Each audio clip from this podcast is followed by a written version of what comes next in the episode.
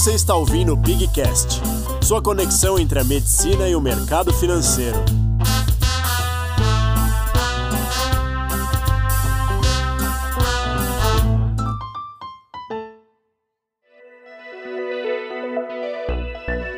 Olá pessoal, estamos aqui com mais um Pigcast, hoje com o pessoal da gestora Santa Fé, uma gestora que tem mais de 500 milhões sob gestão, com um viés fundamentalista e dois fundos de investimento muito famosos. Hoje a gente está com o sócio estrategista Fábio Focaccia e o analista Gabriel Junqueira. Eh, bem-vindos, pessoal. Boa noite, prazer falar com, com o pessoal da Pigcast, muito bacana o trabalho que vocês estão fazendo e parabéns. Opa, uma boa noite também. Muito obrigado pelo convite e muito obrigado aí pela conversa. Opa, junto comigo também tá o Vitor Tomazella. Fala aí, pessoal, tudo bem? Vamos desbravar aí todos os segredos da bolsa de valores hoje aqui com esse pessoal especial que tá com a gente, valeu? Manda ver, Pedrão. Bom, queria começar, como a gente vai falar um pouquinho mais sobre bolsa, né? Queria que vocês dessem uma geral pra gente o que é bolsa de valores exatamente? Quais são esses ativos que estão lá dentro? Todo mundo fala sempre de ações, mas tem uns outros ativos ali meio que escondidos. A gente queria que vocês explicassem para a gente melhor como que a gente acessa esse mercado e basicamente quais são as, esses, os ativos disponíveis dentro do mercado. Legal. A Bolsa de Valores, então, é uma, é uma instituição de intermediação é, de mercado de capitais, né? É comum em todas as economias desenvolvidas terem essas instituições. Eh, em algumas economias, como o mercado americano, por exemplo, você tem o S&P, Dow Jones, Nasdaq, a própria bolsa de mercadorias em, Chicago, que é muito famoso, na Europa também. E no Brasil tem a peculiaridade de ter a Bovespa, né, a B3. A B3 é a união da Bovespa, da BMF, da CETIP. É constituída inicialmente pelo governo, passando a ser uma, uma instituição privada, pública e com ações listadas em bolsa. Né? Então, a B3 é, é, é, o órgão que desenvolve sistemas, que controla os sistemas, é, tem uma, uma hierarquia onde ela responde alguns processos para BSM, processos para CVM e ela autorregula o mercado. Né? Então, é, na B3, que é a única bolsa brasileira, como eu disse, você consegue negociar ações, opções, fundos imobiliários, é, units, é, FIPs, é, ativos de renda fixa, ativos atrelados à moeda. Então, você consegue comprar é, dólar futuro, é, você consegue negociar também commodities. Né? No Brasil, um país super agrícola, você consegue operar soja, você consegue operar milho, você consegue operar é, boi. Né? Acesso a B3, né? sempre via corretora ou distribuidora, para pessoa física que é o público que estamos falando, sempre via corretora, corretora de valores, né, é, é de títulos e valores mobiliários. Hoje todo mundo chama as corretoras aí de plataformas digitais, tem um monte de exemplos desse, as plataformas ajudando, eu acho que cada vez mais acesso ao mercado. Né? Uma vez estando na plataforma, você opera, manda uma ordem via plataforma para o ativo que você queira comprar esse ativo ele passa no sistema da plataforma e a plataforma dispara uh, a ordem para a bolsa de valores onde ela é executada. Né? Então você tem sempre um comprador, um vendedor, seja a ponta que você estiver executando. A B3 é, é, é o órgão é, é, que vai regular isso, vai executar, vai ter sistema e vai confirmar a operação. Acho interessante também pôr que recentemente a B3 liberou a compra de BDRs, né, de de ações internacionais para a pessoa física, que antes eram restritas somente aos institucionais. Né? Então, a pessoa física também tem acesso a empresas lá de fora que negociam aqui na Bolsa do Brasil. Pô, Gabriel, você acabou de falar então do, dos BDRs e já me veio uma pergunta aqui. Um, tendo todos esses tipos de, de ativos, como que o investidor que está ali iniciando consegue decidir quais são os ativos certos para ele e quais não são? Depois a gente pode entrar um pouco mais em ações, até porque acho que é um interesse muito grande das pessoas, principalmente nessa época de juros baixos, né? Mas você falou BDR, ações, fundos imobiliários, FIPs. Como é que eu tô começando, eu decido por onde eu vou agora? O que, que eu vou comprar? Bom, acho que a primeira resposta para a sua pergunta é que o investidor ele tem que ter um perfil de risco, né? Então, o investidor ele tem que entender se ele é um investidor conservador se ele é um investidor moderado ou se ele é um investidor agressivo, né? Investidor conservador é aquele que, que preza pela manutenção do seu capital, né? Então ele prefere estar sempre ali atrelado a uma inflação, ele não ter a perda do poder de compra dele, né? O investidor moderado, por sua vez, ele já toma um pouco mais de risco. O investidor agressivo, ele toma bastante risco e ele pode muitas vezes até colocar o próprio principal dele em risco, né? Então acho que para o investidor é muito importante que você tenha o seu perfil de risco colocado, que você entenda quais são os riscos e os retornos de cada ativo. Então, o investidor que se que ele adentra no mundo das ações, por exemplo, ele é um investidor que busca um pouco mais de risco. Mas dentro do próprio mundo das ações, você tem diversas empresas que podem negociar com determinados preços, que podem ser ações mais agressivas, ser ações mais defensivas, que podem gerar um risco e um retorno diferente para esse investidor. Cara, legal, Gabriel. E digamos assim, comecei a entender mais ou menos como funciona esse macroambiente, é, entendi que é um lugar onde eu encontro acesso a vários tipos de produtos financeiros diferentes, é ali como talvez um, é, um mercadão de troca, um bazar ali onde as pessoas estão anunciando ativos para vender, estão fazendo bidding ativo para comprar. Mas é, e aí, tá? Como que eu começo a aprender a como investir, né? Se eu entendi qual é meu perfil de risco, digamos que eu seja é, acabei de me entender como um investidor conservador, mas quero ter a exposição à bolsa. Onde que eu começo a aprender? Quais são as, as bibliografias, os meios onde essa educação em investimentos de renda variável se dá? Bom, acho que o primeiro ponto de aprendizado e que a gente foca muito aqui na Santa Fé é você estar tá integrado com as notícias e com o que está acontecendo aí no mundo. Né? Então, o primeiro ponto para um bom investidor é que ele esteja super bem é, entendido do que está acontecendo, ele entenda as relações, então entenda como que uma notícia de uma fábrica na China pode impactar as empresas brasileiras, como que é a dinâmica da economia mundial. Então, dito isso, o investidor entendendo como as coisas se conectam, fica muito mais fácil dele, olhando esse mundo macro, ele adentrar no mundo micro dos investimentos pessoais. Indo para um lado mais técnico, eu acredito que hoje a gente tem uma oferta muito grande de materiais na internet que nos possibilitam aí é, diversos tipos de aprendizado, seja com alguns cursos que te ensinam desde o básico de contabilidade até um valuation mais avançado. E você tem também as próprias certificações. Né? O Brasil hoje ele tem a Ambima, que é o órgão regulador que garante algumas certificações, então você consegue fazer certificações de mercado financeiro e essas certificações possuem materiais didáticos muito bons e disponíveis. Né? Então são, são materiais que você tem acesso, muitos deles até gratuitamente. Então você consegue ter acesso a um material que vai ter tudo explicado, todas passo a passo, todas as tecnicidades do mercado e você consegue aí ir entendendo, ir estudando e se especializando, né? Então você pode começar com uma certificação de CPA 10, que é a certificação mais básica, indo para um CPA 20, um CEA e depois chegando até um CGA, que é a certificação, a certificação de um gestor, ou até mesmo certificações internacionais, caso você queira se aprofundar ainda mais no mercado. Né?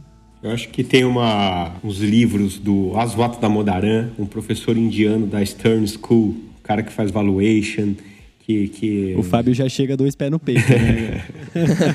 Mas eu acho que pro, pro pessoal que, que quer se adentrar um pouquinho mais, é, tem, tem esses livros, são leituras incrivelmente fáceis, né? Esse, esse indiano foi um cara que eu tive o prazer de conhecer há uns 10 anos atrás. É, é um cara nota 10 e que eu acho que ele conseguiu desvendar aí a forma de ensinar a fazer valuation. Né? Fazer valuation não é nenhum bicho de sete cabeças, é trazer um fluxo futuro a valor presente, né? o DCF que a gente fala, né? que é os contos de fluxo de caixa, que é, é, é a forma básica de você aprender é, como faz valuation de, de, de, empresas. Né? Ele também tem algumas, alguns derivados aí desses livros, onde ele faz é, parte de renda fixa, como operar renda fixa, como operar crédito. Mas assim, eu acho que, de uma maneira geral, é uma, é, é uma leitura que, que vale a pena para quem quer se especializar ainda um pouco mais nisso daí. Legal. Assim, de, de, desse pouco que vocês explicaram, já dá para tirar algumas coisas, tá? Pelo que eu entendi aqui, resumindo tudo, então, para quem tá querendo começar a estudar, a gente tem uma série de frentes que a gente tem que seguir, mais ou menos paralelas, né? Tá atualizado nas notícias macroeconômicas e de finanças no geral, tá exposto a conteúdos diversos da internet que tratem de finanças, ter acesso a algumas bibliografias específicas e um pouco mais técnicas e também a cursos profissionalizantes que não necessariamente podem ser pagos ou podem ser gratuitos. Então fica uma impressão aqui da explicação que vocês deram, que é o seguinte, né? É, como que o pessoal não se perde no meio disso? Ou melhor, vou jogar uma pergunta no sentido contrário. Quais são os principais erros ou, ou desvios, atropelos de quem está começando a estudar finanças agora? Onde que o pessoal erra mais e se perde no meio de tanta opção? Eu acho que a, a, coisa que eu mais vejo assim das pessoas que estão entrando no mercado, né, é, e não só no mercado financeiro, eu acho que em, em tudo que as pessoas fazem no âmbito profissional, né, é controlar a ambição, né, a ambição é, em exagero é ruim, né, ambição controlada é uma coisa boa, né, porque você, você sabe onde você quer chegar, a ambição te gera, eu acho que algumas fontes para você buscar conhecimento, para você buscar novidades em geral no mercado mas a ambição em demasia é uma coisa super, super perigosa, né? Então, eu acho que a partir do momento que você está entrando no ambiente de mercado de capitais, onde você está se tornando sócio de uma empresa, né? Então, a hora que você está comprando equity, você está comprando uma ação de uma empresa, você está se tornando sócio daquela empresa, né? É, é uma, uma brincadeira antiga do mercado é assim, pô, toda vez que a ação do Itaú sobe, se o Olavo Setúbal, o pai do Roberto, né, presidente do conselho agora, vendesse a ação, né, é, é, como é que ia ser o mercado? Não, o cara está investindo é, no médio e no longo prazo, pensando em como ele vai fazer aquela empresa crescer em 5, 10, 15, 20 anos, como é que é o planejamento daquele negócio. Né? Então é a oportunidade do investidor que está estudando o mercado de ser sócio do, do, do, Olavo, do Roberto, ser sócio do Itaú, ser sócio da, do Fleury, ser sócio é, é da Intermédica, né? papéis aí que vocês conhecem bastante, o Prévio, papéis super ligados aí à medicina, uh, mas nessa linha, né? Então, é não ter ambição em demasia, saber que o mercado apresenta riscos, o mercado tem uma volatilidade muito grande, volatilidade, é, é, é, acho que é uma expressão, é uma palavra, na verdade, que não pode sair na cabeça do investidor, né? Então, tudo que, que vai e volta, a gente tem que olhar o médio, o longo prazo, tem que ver a curva.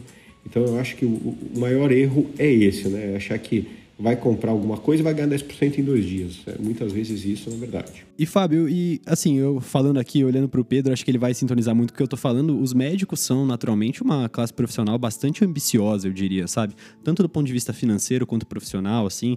Acho que é uma, uma, uma profissão ousada, arrojada, que exige bastante. Então isso é meio natural ao pessoal que está escutando aqui a gente. Se você puder colocar em termos um pouco mais práticos, como que se traduz essa ambição na prática? Que tipo de práticas essas pessoas ambiciosas, desmedidas, acabam cometendo e que acabam se tornando erros na, na trajetória? Eu acho que o, o maior erro, né? É, é, concordo com você que o médico geralmente tem um perfil ambicioso, né? É, é quer ganhar, né? Quer, o cara tá fazendo consulta, tá operando, é, tá dando aula, etc e tal. É, como é o perfil do médico, 15, 18, 20 horas por dia naquilo ali, aquele estresse, e ele quer com aquele dinheiro que ele está ganhando, ele quer, quer investir melhor, da melhor forma, e, e poder aprimorar. Né? Agora, eu acho que o maior erro né, que, que, as pessoas ambiciosas cometem sempre é aquela expressão que é alavancagem. Né? Alavancagem e especulação. Né? São, as duas, são as duas palavras super perigosas no mercado financeiro. Então, é você colocar né, é, é, é, na tua cabeça que aquela expressão VAR, né, value at risk, né, é qual que é o valor que eu quero colocar em risco. Né? Então, assim, eu tenho o meu principal, eu tenho a minha poupança, né? como é que eu vou fazer é, para aplicar esse dinheiro da melhor forma possível. Então eu vou lá aplico 100 mil reais, que foi o que eu consegui guardar durante o meu período de poupança. Né? Tudo bem, aquilo pode subir 10%, cair 10%, etc. E tal. Agora, se eu usar esses 100 mil reais como funding para uma alavancagem, para uma operação de um milhão, se eu perder 10% em um dia, eu vou perder tudo que eu guardei. Isso é uma alavancagem, isso é uma especulação, né? Então, eu acho que é medir o valor no risco, né? o valor que você quer correr naquele risco, o que você pode aplicar, é, é, é, saber que isso aqui é grão por grão que se constrói, tijolo por tijolo, né? a expressão de engenheiro agora, né? vai tijolo por tijolo construindo a tua empresa, o teu caminho, o teu negócio. Né? Então, eu acho que esse é o maior erro e isso é preocupante. Tá? Eu acho que tem instrumentos de derivativos muito bacanas para gestores profissionais, como é o nosso caso, a gente acaba usando muito mais para proteção do que para alavancagem, mas para alavancagem é um risco. Tá? Eu já vi muito caso aí de, de gente se dando mal com isso. Tá? Pô, você falou de exposição ao risco aí. e a pessoa acaba perdendo tudo em um dia. Acho que muita gente fica com, com receio, às vezes, de entrar em bolsa. Por essa. Por histórias que acabam surgindo de pessoas que, como, como você falou, se expuseram a um risco, se alavancaram, usaram derivativos. A bolsa tem uma fama, né? Tem essa fama de você poder perder tudo. Mas ao mesmo tempo, quem já conhece um pouco mais, já estudou um pouco mais, sabe que tem ativos lá dentro que tem uma segurança muito, muito maior. Então a pergunta que eu queria fazer agora era muito mais para entender como que alguém encontra esses ativos que talvez estejam em bolsa, mas não tragam um risco tão grande. Como que um investidor, pessoa física, um médico, consegue ter essa noção de risco olhando para um ativo de bolsa de valores? Claro. É, vamos lá. Eu, eu, gostaria de dividir essa, essa resposta em, em duas partes. Tá? A primeira delas é o seguinte: eu nunca vi ninguém, em 25 anos de carreira, ninguém que comprasse ações quebrar. Pelo contrário. Se você comprou ações sólidas, com fundamento, levemente diversificando a sua carteira, provavelmente você ganhou muito dinheiro ao longo dos últimos 10, 15, 20 anos. Pega o horizonte que vocês quiserem. Te dou exemplos assim que, que não faltam, né? Então, é, é... Aliás, quanto maior o horizonte de investimentos, menor a chance de você ter perdido, né? Com certeza, porque a hora que a gente está falando de uma empresa, a hora que você está montando uma empresa, né? Você, você imagina o seguinte, é, o Randall Zanetti, né? Quando ele foi, ele foi montar o Odontoprev, né? Um cara que, que pô, um baita de um dentista, que fez vários cursos e o cara foi genial, ele pegou e montou a empresa dele é, fazendo a, a, radiografia da boca das pessoas e usando aquilo como um double check do que os dentistas do convênio dele estavam mostrando. Né? O cara então usou a expertise dele do lado de medicina, de odontologia, para montar a empresa dele. Né? Aquela empresa foi crescendo aos pouquinhos, foi montando convênio, etc. e tal. Abriu o capital, né? quando a Odontoprev abriu o capital, ela valia menos de um bilhão de reais em bolsa esse negócio foi crescendo de uma tal forma né, que o Bradesco Seguros, o Bradesco Saúde, que é a maior empresa de saúde do Brasil, precisou comprar o cara porque ele já estava atrapalhando o Bradesco Dental. O Bradesco foi lá e comprou do Randall a Odontoprev. Vale vários bilhões de reais essa empresa hoje. Né? Agora, qual que foi o horizonte para ser criado o Odontoprev? Né? Quanto tempo demorou isso para coroar todo, todo esse investimento que, que ele fez? Né? Então, a cabeça do investidor que está comprando ação é exatamente essa, não pode ser diferente, tem que ser a cabeça, é, é, eu acho que do sócio da empresa. Obviamente que o horizonte das pessoas que estão investindo, como nós, como todos nós fazemos, né, como nós fazemos no fundo de investimento também, é um pouco mais curta que essa. Né? Então, a segunda parte da, da pergunta, né, como achar, eu acho que são empresas de fundamento sólido, né? são empresas hoje está na moda, mas é uma coisa que, que, que as pessoas que gostam, que, que cultivam o tema, que sabem como isso é importante, né? São é, empresas que estejam alinhadas com a prática ISD, né? ISD é uma expressão em inglês que é o ambiental, social e governança corporativa. Então, eu acho que começando por aí, né? Pegar empresas sólidas, empresas com fluxo de caixa, empresas que tenham um, uma alavancagem saudável, alavancagem, né? Estrutura de dívida de empresa é muito importante. Não é que a empresa tenha uma dívida grande que é ruim, né? pelo contrário, é, tem empresas que não têm dívida que geralmente não são a melhor forma de remuneração, então são estruturas de alavancagem na empresa saudável, fluxo de caixa saudável, projeções do setor, né? Então hoje a gente pega, olha, olha que loucura que está acontecendo, né? A gente sempre foi muito fiel no Brasil a esses bancos grandes, Itaú, Bradesco, Santander, belíssimas empresas, super bem geridas, né? Mas olha o que acontece hoje em dia, você tem essas fintechs, techfins, dominando o mercado e causando uma baita de uma concorrência.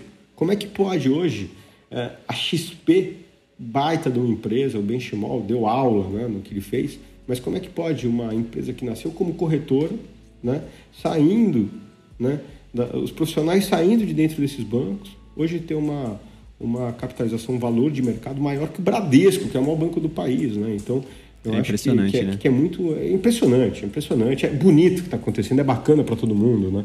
Só que é tentar entender, né? Eu acho que é, é sempre estudar, sempre focar e sempre estar tá atento às tendências de mercado, como na medicina, né? Na medicina a gente está toda hora vendo aí a pesquisa, desenvolvimento de novas drogas, novas moléculas, princípios ativos, etc. E tal. É, é isso vale para o mercado financeiro também, né? Então é, qual setor que vai ser dominante, quem que vai ganhar daqui para frente, né? O Xerox já não existe mais, a máquina de escrever já não existe mais, né? Pô, mas olha que espetáculo que é a Apple hoje em dia, olha que espetáculo que é o Google hoje em dia. Então, é tentar antecipar um pouquinho dessas tendências. E olha, eu falo para vocês uma coisa: quando a pessoa quer, quando a pessoa procura, é, a, a leitura básica é, é, do valor econômico, é, do Estado de São Paulo. É, é, eu acho que leio um pouquinho da, da, da, imprensa global, né? Eu leio bastante o Times, eu leio a BBC. Eu acho que assim, só da leitura diária eu acho que a pessoa já consegue construindo um background para falar um pouquinho. Tem, tem, acho que assim, ter total conhecimento daquilo que está acontecendo no mercado, as novidades. É muito bacana, acho que todo esse processo. Eu, eu queria aprofundar um pouquinho nisso que você trouxe agora, Fábio. Você trouxe bastante coisa. Uhum. É, assim, porque realmente parece que é, o que a gente vê é que muita gente que está começando é, foca muita atenção delas em como a cotação de uma ação sobe tantos por cento e muito pouco em que tipo de empresa é aquela, qual o tamanho do market cap dessa empresa, quais são os indicadores, qual, qual o tipo de governança, é, quais são a, a, qual é o plano estratégico daquela empresa para os próximos 5, 10 anos. Então, pegando bem do começo. Qual o cenário macro que ela está é, que ela tá incluída no, no futuro, né? Tipo, do setor, Sim. do país então, dela. Então, pegando bem do começo, assim, né? Para esse, esse típico investidor que está entrando agora e não entende muito bem é, todo o contexto, né? De, do que é uma empresa. É, existem muitas empresas ruins na bolsa, uma pessoa que entra sem entender nada tem chance de se dar mal. É, como, é que, como é que é essa distinção no começo aí? O que, que são empresas grandes? O que, que são blue chips? O que, que são empresas de turnaround? Como reconhecer, é, assim, de bate-olho, de que tipo de empresa, no geral, essa pessoa está lidando assim que ela entra lá para conhecer? Tá, eu acho que é, é, é, uma pergunta bem complexa essa, tá? Porque é, eu acho que tem algumas peculiaridades que, que a gente tem que sempre tomar é, cuidado em relação a isso. Né? Então, é, é, eu lembro né, que durante a crise de 2008 e 2009, vou usar alguns exemplos aqui para tentar direcionar melhor a forma de responder isso, mas é, eu, eu, lembro né, de amigos ali falando: Poxa vida, o, o, o Citibank está caindo, caiu 10%, caiu 15%, caiu 20%, é o maior banco do mundo, o Citibank, vou comprar o Citibank. Né? Hora que a gente foi ver né, o que estava acontecendo com o City, quem parou para estudar, né, é, percebeu que o banco quebrou, o banco tinha quebrado. Né? Os passivos eram maiores que os ativos. Né? Então, a hora que você fez, ó, você leu né, os cursos que. Você fez os cursos que o Gabriel indicou aqui, que a gente comentou, ou você pegou o livro ali de valuation do Damodaran, ou qualquer coisa básica, né? Você já começa a ter alguns direcionais de como é fazer um valuation, entender uma empresa. Né? Então, quando o passivo é maior que o ativo, quebrou a empresa, precisa, vai, a empresa vai precisar de uma injeção de capital. Não importa se é o Citi, se é a Coca-Cola, se é o McDonald's, quantas empresas a gente já viu aqui terem problemas. Né? Você pega a própria Heinz, né? ketchup, mostarda, etc. Tal, teve problema de, de, de balanços nos, nos, três últimos anos. Né? Também foi a mesma coisa, né? o papel caía é muito todos os dias. Então é assim, eu acho que é, é entender o que está acontecendo, né? Não necessariamente aquela empresa que cai 10% é uma empresa que você quer comprar. Você quer entender o que está acontecendo, né? Não aquela empresa que subiu 10%, é uma empresa que você vai vender ou que você vai comprar mais. Você quer entender o que está acontecendo. Aquilo é alvo de especulação, é alvo de boato, tem um problema realmente de balanço, tem um problema de fluxo de caixa, tem um problema de dívida. O que, que está acontecendo, né? Então, nessa linha, eu acho que é assim, né? É, é sempre começar de forma. Né? Então, a, pessoa, né? o médico que está se formando, o médico que sabe que o dinheiro lá no CDB, na poupança, não está rendendo mais nada, está perdendo da inflação, né? É, é, a pessoa começa a se desesperar e fala, meu Deus, como é que eu vou ganhar dinheiro agora, né? etc e tal. Aí o cara vai lá e compra algumas coisas que, que eles acham que, que caíram demais, que, que a ação dividiu por dois o preço que está barato. Não, não é assim, pessoal. É o, perguntar o que está acontecendo, fuçar, pesquisar. Hoje tem tanto veículo de mídia que te responde essas perguntas. Né? Antigamente, poxa, a gente chegava lá no, no, no, no Banco Safra, lá no, no, começo dos anos 2000, pô, eu tinha Gazeta Mercantil, não, não, tinha terminal da Reuters, não tinha Bloomberg com notícia ainda, né? A gente tinha que abrir a Gazeta Mercantil e ver cotação por cotação, volume, o que tinha acontecido. Pô, hoje em dia, pô, hoje em dia você pega aqui o. Pô, tem, tem, tem veículo. Site para tudo. É, tem, tem site para tudo. Hoje em dia as pessoas têm fóruns que são. É muita gente falando muita bobagem, né? É, é, vara, conga, né? Essas coisas que a gente escuta no dia a dia, né? Que é até engraçado, mas assim. O que, é. que, está acontecendo, né? Porque vamos pegar o exemplo da Cogna, né? Pô, baita de uma empresa. é, é, a antiga Croton, é, o ensino de educação, etc e tal. O que, que aconteceu com essa empresa? Né? Pô, o papel estava 15, veio para 10, está 3, 4 reais agora. Eu vou comprar a Cogna, vou vender a Cogna. É, mas caiu demais. Não, o que, que aconteceu com o setor? O que, que aconteceu com a empresa? Como é que foram as aquisições da Cogna? Como é que a empresa está tá sendo hábil num tempo de Covid? Como é que foram né, o, o ativo com passivo? Quanto é que essa empresa deve ainda? Então, é tentar entender o fundamento que está por trás daquele negócio. Acho que isso é fundamental, é o mais importante, é gastar tempo com isso. Pô, Fabio, então beleza, eu fui lá, entendi hum, qual é o fundamento por trás do negócio, mas agora eu tô na dúvida do preço. Quando que eu compro um ativo ou não? Quando que vale a pena entrar? Preço importa? Tem gente que faz essa, essa pergunta. Com certeza já falou de, da Modaran, valuation. Com certeza para vocês um preço importa, né? Mas Fala um pouco mais pra gente de como é que uma pessoa pode ter uma noção melhor de em que preço entrar, ciclos de mercado que podem ajudar ela a descobrir quando que é um bom momento para entrar, quando não é. Eu vou, eu vou, só complementar a pergunta aqui. Uma empresa boa sempre é boa de entrar, sempre é boa de se comprar. E o inverso também é verdade. Uma empresa ruim sempre vai ser cara e sempre vai ser é, motivo para se manter à distância? Olha, é, excelente as duas perguntas, tá? Então vou começar pela segunda. Sim, a resposta é sim. Uma empresa boa sempre é bom de comprar. Uma empresa que tem fluxo de caixa, não importa se o papel subiu 5 ou se caiu 5, é para comprar. Você está comprando fluxo de caixa descontado pelos próximos 5, 10 anos. É, então, sim, é para comprar. Né? Empresa pagadora de dividendo, pega aquele dividendo, reinvista na empresa. Né? Empresa que está dando lucro, que está distribuindo dividendo, etc. Então, Respondendo à segunda pergunta que vocês fizeram, concordo, é para comprar, esse é o horizonte, é, é, vai fazendo poupança naquilo, né? Uma coisa é super importante é você ter a confiança naquela empresa que você está buscando balanço sólido e mais importante, a empresa que você tem previsibilidade de fluxo de caixa, né? Então, é, é, é eu acho que esse é o principal tema. Isso deveria ser, eu acho que o principal indicador para o investidor que está entrando na bolsa. Depois, né? Eu acho que é, é, na segunda linha, a preço importa. Né? Então, é, é eu acho. É, outro dia eu escutei um amigo ele usou a expressão: é que eu, eu vou esperar essas ações da, da Vale. Ele usou a seguinte expressão: tá, pessoal, dá uma baixada para eu poder comprar. Né? Então, a hora que a gente vai ver, né, por exemplo, Vale, né, que é uma empresa que eu acho é supra-sumo de fundamento. Né? Gosto pra caramba. Eu acho que tem exposição ao ativo essencial para crescimento do mundo, infraestrutura, que é o minério de ferro. A Vale tem um minério de, de altíssima qualidade. É uma empresa que passou por problemas, sem dúvida, do ponto de vista social e ambiental, e que está se transformando nesse ponto de vista, está fazendo várias e, e, e várias coisas para o ambiente, para a sociedade, está buscando a perfeição nesse sentido, né? Mas aí quando a gente olha o preço da Vale, esse papel estava 20, 30 reais há dois anos atrás, dois anos e meio atrás. Né? Hoje a Vale está 100 reais.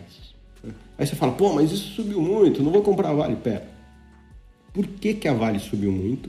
E qual que é a métrica que eu vou olhar para falar, está caro ou está barato? Né?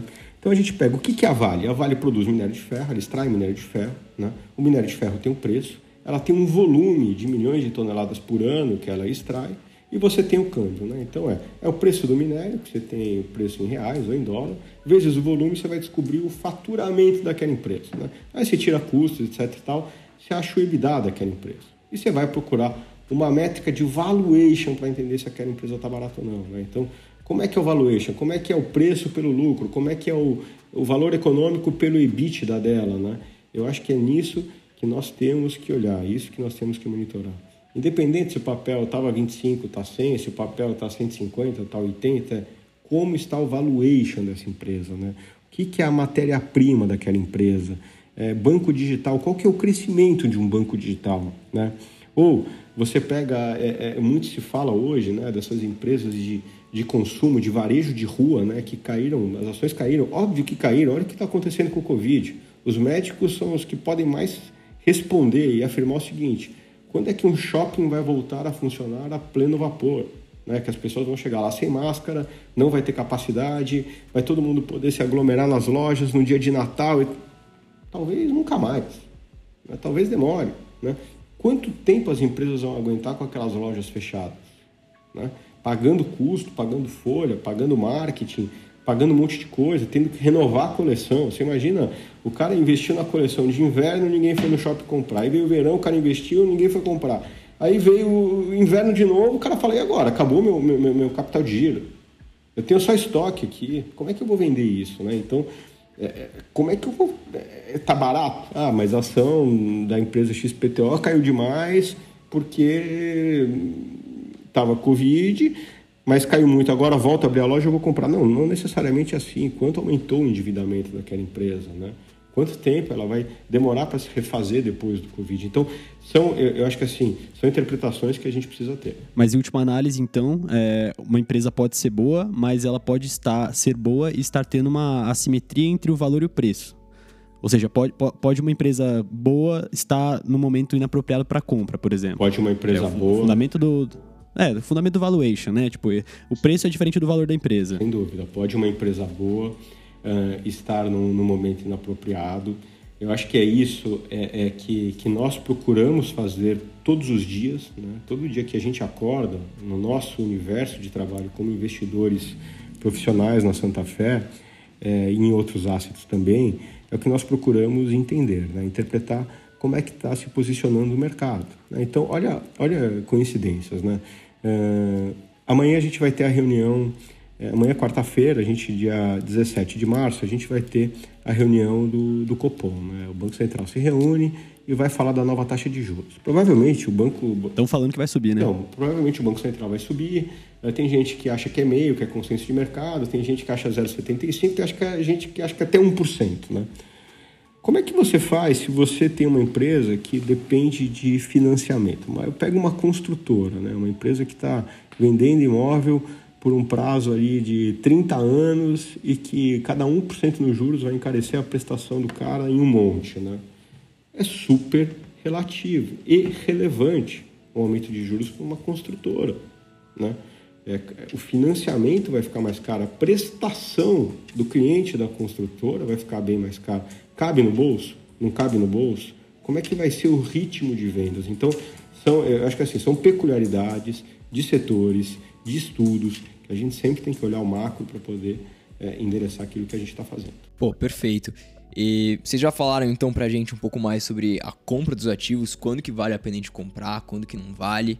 É, e muitas vezes a gente abre, por exemplo, algum site que fale sobre finanças, sobre o mercado financeiro, e aparece aquela notícia clássica: analista, sei lá onde, recomenda a venda de tal ativo. Então eu queria perguntar para o Gabriel quando que é feita uma recomendação de venda, hum, qual o que tem que acontecer com a empresa, hum, quais são as possibilidades que podem ocorrer dentro do mercado para que o investidor comece a pensar em vender, em sair hum, da posição que ele está dentro de uma empresa. Bom, Pedro, acho que é uma boa pergunta essa. E assim, como o Fábio disse, né, o principal é você ter essa noção do cenário macro, você entender aonde que essa empresa está inserida. Então, vamos pegar o exemplo das construtoras. Né? Então, a gente tinha, até antes da crise do Covid, um tipo de panorama de juros baixos, de vendas super aceleradas, e hoje a gente tem outro. Né? Tem muitas empresas de extrema qualidade que acabaram entrando numa onda muito boa antes, hoje elas estão acabando algumas delas tendo até recomendação de venda por conta do cenário. Né? Então é muito importante você estar tá sempre colocando o cenário e fazendo conta. Você tem que ver, você tem que ver, pô, como é que eu vou projetar o fluxo de caixa dessa empresa? O fluxo de caixa vai melhorar? Como é que vai ser isso na perpetuidade? Porque afinal de contas, isso é muito importante. Grande parte da conta do valuation que a gente, que a gente faz em muitas empresas, né? Óbvio que existem casos diferentes, como empresas de concessões, empresas de utilidade pública, em sua maioria, que você faz por um período determinado, quando você coloca essa conta na perpetuidade, no infinito, cada 1% que você mexe ali muda muito no preço. Então é muito importante você estar tá sempre afinado com a análise macro e com a conta, que é no final que vai dar o, o preço-alvo, né? Mas muitas vezes o preço-alvo talvez seja a última coisa que você deva ler num relatório, né? Para você entender a recomendação de compra, você primeiro entende toda a tese, o que está levando a isso.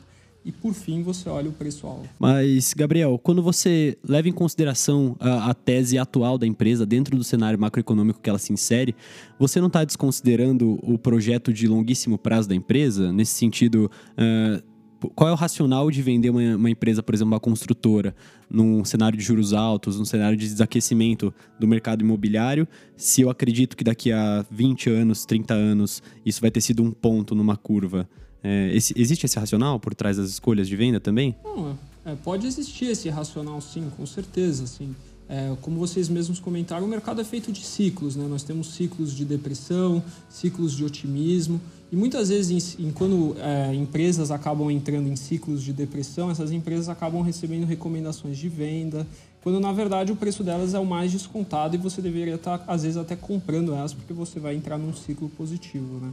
Acho que tudo depende um pouco do horizonte de investimento, então você muitas vezes pode se manter é, presente naquela empresa por, por um tempo maior, porque você acredita na empresa, você acredita na gestão da empresa. Então, é muito importante também que você tenha essa, esse tipo de, de pensamento, que você olhe quem são os quem, quem, quem são os gestores dessa empresa, quem é o presidente, qual, quem faz parte do conselho, qual é o histórico dessas pessoas. Como que essas pessoas ganham dinheiro? É pela performance da ação? É por métricas financeiras? Como é que funciona a remuneração dessas pessoas? Fazendo esse tipo de análise, você se sente muito mais seguro de se manter, a, se manter ao lado de empresas que, mesmo com uma análise macro, estejam é, tendo uma recomendação de venda, porque você entende que num cenário positivo essa empresa vai subir muito mais do que as outras. Né? Excelente. É uma reavaliação constante tanto do cenário macro quanto da particularidade da empresa e do setor que ela está inserida. Sim, com certeza. Né? Você, você sabe que tem uma máxima, né? o pessoal fala que você tem que comprar barato e vender caro. Né? Esse é o segredo do sucesso aqui no mercado financeiro. Então, você geralmente vende quando a empresa está no máximo e recompra ela quando ela está nas mínimas. Né? Então é, é, assim que a gente tenta sempre estar tá trabalhando. Né? Cara, jogou, lançou a braba aqui, lançou a máxima. Exatamente, Gabriel. Pô, perfeito. Cara, acho que a gente passou por bastante coisa aqui do básico de bolsa, entendemos quais são os ativos que existem ali, o que, que é uma bolsa de valores, né? Qual que é o olhar que eu tenho que ter para o cenário macroeconômico, para as ferramentas que eu tenho para aprender como investir num, num contexto de bolsa de valores, de renda variável. Falamos sobre compra e venda, muita coisa. Cara, queria agradecer vocês por esse primeiro papo aqui. Sei que acho que a gente vai manter uma parceria aí para trazer mais conteúdo riquíssimo. Vocês são caras geniais, têm um repertório gigantesco. É, queria agradecer a participação de vocês nessa introdução aqui e a gente continua falando um pouquinho mais sobre Bolsa de Valores aqui para o pessoal do Pigcast. Fábio, Gabriel, obrigadão, viu? Obrigado, pessoal. Boa noite. Em nome da Santa Fé, dos meus sócios, é, foi um prazer participar dessa gravação com vocês e quando precisarem estaremos presentes. Queria agradecer também o Pedrão aqui, tá sempre comigo. Valeu, Pedrão. Opa, valeu pessoal. Mais uma vez obrigado ao pessoal da Santa Fé. Excelente podcast. Fechou.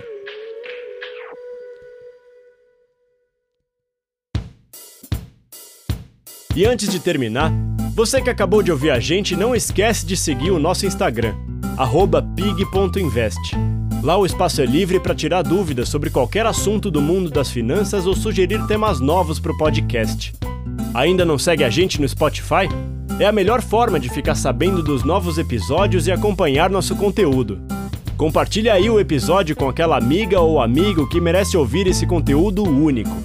Espero que você tenha gostado e até a próxima!